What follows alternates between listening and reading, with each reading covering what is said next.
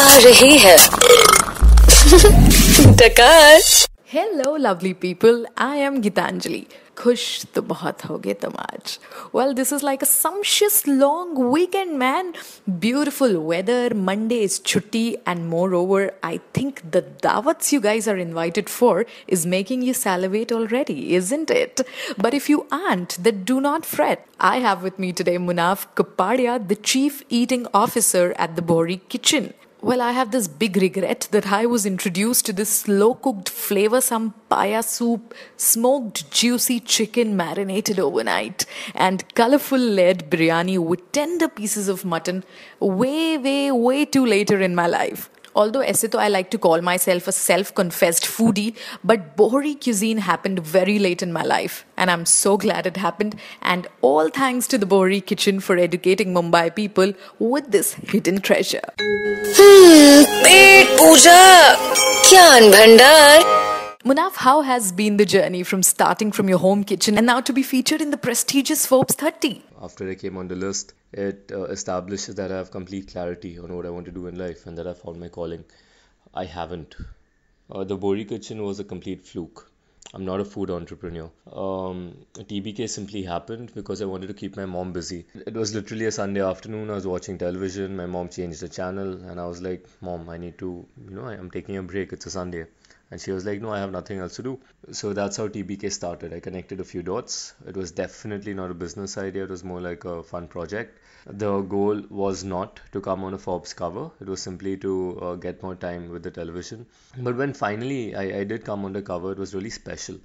Uh, simply because uh, it was at a time when uh, I was going through an incredibly stressful period. I had quit my job, a fantastic career. I was doing really well. I was making good amount of money. I quit that to become a full-time food entrepreneur, and it was incredibly difficult. It still is trying to figure out how to sell samosas and make money uh, when you don't have that as a background. Uh, but then the Forbes listing happened. I came on under 30 list, and that was an incredible morale boost because you get validated, you get acknowledged by a set of peers who are incredibly senior in the industry, and that kind of gave me the motivation I desperately needed at that point in time. Oh, well, indeed, it is a big boost up. But tell me, what exactly is Bohri cuisine? Bohri cuisine is, is fairly interesting. So it's all about the community and where we are from. So the Dawoodi Bohra community is from Yemen. Okay, the belly uh, overall, I think currently there are 12 to 15 lakh Dawoodi Bohras in the world. It all started back in Yemen, where our uh, religious leader at that time uh, brought along with him the few followers he had, and they settled down in various parts of Gujarat. Uh, from Gujarat, they moved to Maharashtra in search of business and finally uh, settled down in Maharashtra. Our cuisine is a reflection of that journey.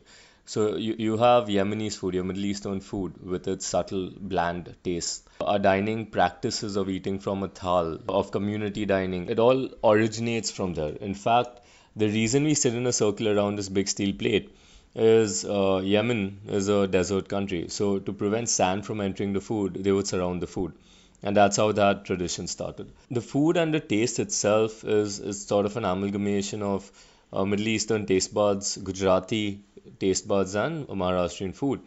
So you have, uh, for example, a mutton undiyu, or you have a khichra, which is our version of the halim. And it's very interesting because over the two, two and a half years that we've been doing this, we fed over uh, 5,000 people almost. We've seen that this food is neither too oily for people, it's not too spicy for people, and it's not too bland or too sweet.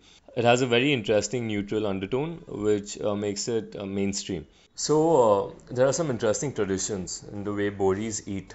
Okay, so for example, we have a thal. We sit around this big steel plate, it can accommodate six to eight people maybe even more depending on the size of the thal. It's placed on the ground on a slightly elevated surface and we eat directly from it. So food is served one dish at a time, one course at a time, and all of us share that food. This is what makes it a really interesting community dining experience. Because many a times when you go for functions, weddings, events, you're actually sitting with complete strangers on this thal. Also, we follow this tradition of kharas mithas, where we try to alternate savory food and sweet food.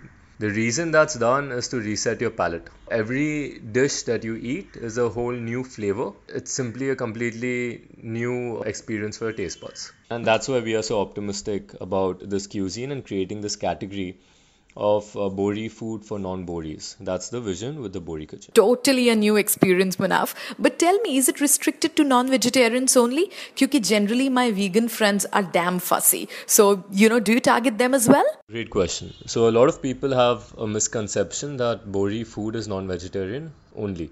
Uh, this is completely untrue. Some of uh, the favorites in our cuisine, which the community itself thoroughly enjoys, is vegetarian food. So, for example, almost on every single celebration, uh, the last meal served in a thal, the jaman or the main course, it's called, is a dal chawal palida. That's a dish made out of tuar dal. So the rice is made out of tuar dal, yellow dal. The water used to make that dal is converted into a broth with tomato and dudi in it, which is served along with a roasted papad and bengan bharta. So this entire dish comes together to form a main course which every single Bohri from every single family will know about. If you simply give them a hint of the smell, they will tell you that hey, this is DCP, Dal Chawal Palida. So it's a misconception. There's outstanding veg food. Uh, it's just unfortunately no one has really taken the effort of um, marketing Bohri food to non-Bohris before. That's where TBK comes in and for me at this stage, it's easier to market non vegetarian food than vegetarian food. But slowly, uh, as things stabilize, as I get my bearings in place, uh, one of the opportunities I'm very excited about is introducing vegetarian food to non-Bohris for the first time. That is some good news for vegetarians. So Munaf, in spite of Mumbai people having an experimental taste bud and are exposed to different international cuisine, Bohri cuisine especially has been under the wraps for a long, long time. How did you manage to educate people? Like how difficult was it to convince them, especially when community meal is not a very common thing? So when the Bohri Kitchen started, it was a massive challenge. Educating people that my mom will make this food, that you will come to my house, we will charge you money for it. Um, this is Bohri food, this is the community, this is the kind of food it is. Uh, these were interesting challenges to try and solve. The bigger challenge initially was the entire concept of a home dining experience, having people over.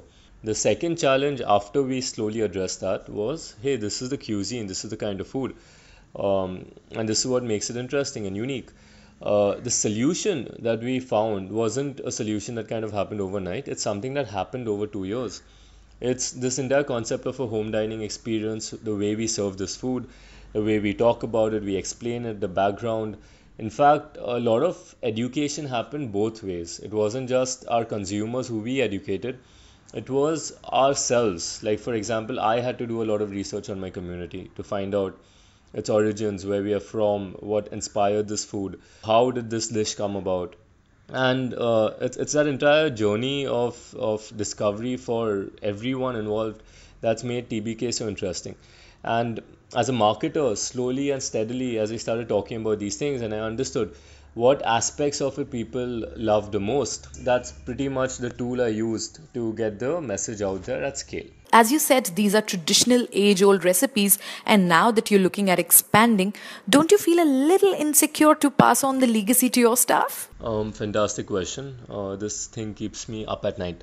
When TBK started two years back, or, or 18 months back, when I decided to make it into a business, my biggest uh, focus area at that point in time was how do I protect my mother's recipes? How do I protect her intellectual property?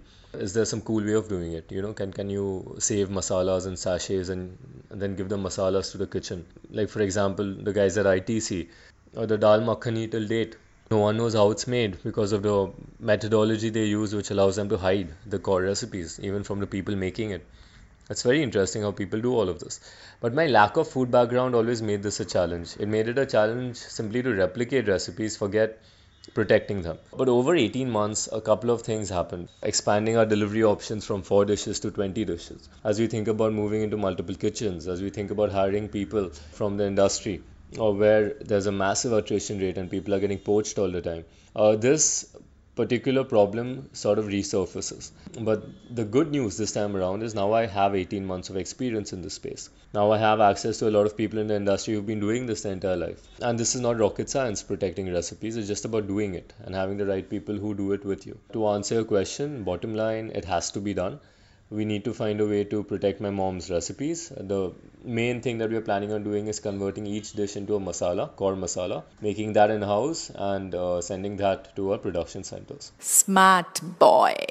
So, apart from the home dining experience, what are the other options to enjoy this cuisine? Uh, the Bohri Kitchen does multiple things. We offer a home dining experience where guests can come to my house. They need to pre book in advance, they need to introduce themselves and only once we confirm their booking uh, can they avail of the seven course lunch experience that happens on the weekends. The second option is our delivery service. So you can visit our website, thebohrikitchen.com, where we've partnered up with various players such as Swiggy, Scootsy, Zomato, Uber Eats, etc.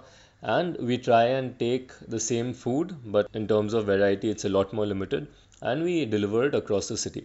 Uh, option number three is a catering service where we offer the same dining experience at people's homes. So we can actually take it to your house and execute it there for you. You need a minimum of 15 to 20 people, and uh, and that's proven to be a great success. We, we did this for Aditya Chopra and Rani Mukherjee, and, and, and that was successful.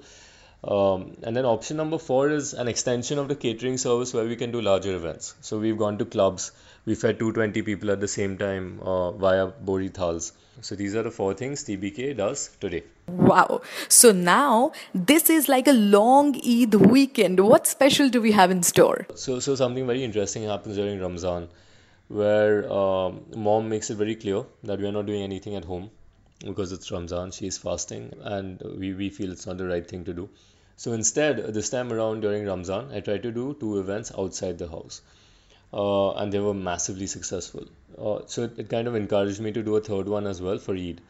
So on the 25th of June, we're doing an event at Yamas, which is a banquet space in uh, Ballarpur, where we'll be hosting 50 to 60 people through a seven course meal, where again it'll be a sort of a replication of what happens at home but at a slightly larger scale, but the same food, same experience, and hopefully uh, same level of customer satisfaction. So I'm gonna rush. It was a pleasure having you here, Munaf. I'll see you around. Uh, thank you so much. Okay, thanks for uh, having me here. And in case any of your listeners uh, ever want to get in touch with me. Uh, I'm available at Munaf at thebohrikitchen.com. And uh, in case any potential foodies out there want to order from us, please visit the website, thebohrikitchen.com. And finally, uh, in case you want to participate in our dining experiences, be it at home or be the eat special which you're doing outside the house, you can reach our helpline at uh, 9819 447 438. Uh, thank you so much, guys. Thank you. Okay, okay. Thank me later, guys, with a Dakar. This was Gitanjali for my Eid special episode on my food podcast, Dakar. By now, I'm sure you know where I'm available. Audioboom, SoundCloud, and iTunes, where you can listen, like, share, comment, and rate. My Insta handle is Dakar123. I'll see you guys next week with some more food stories. Till then, Eid Mubarak.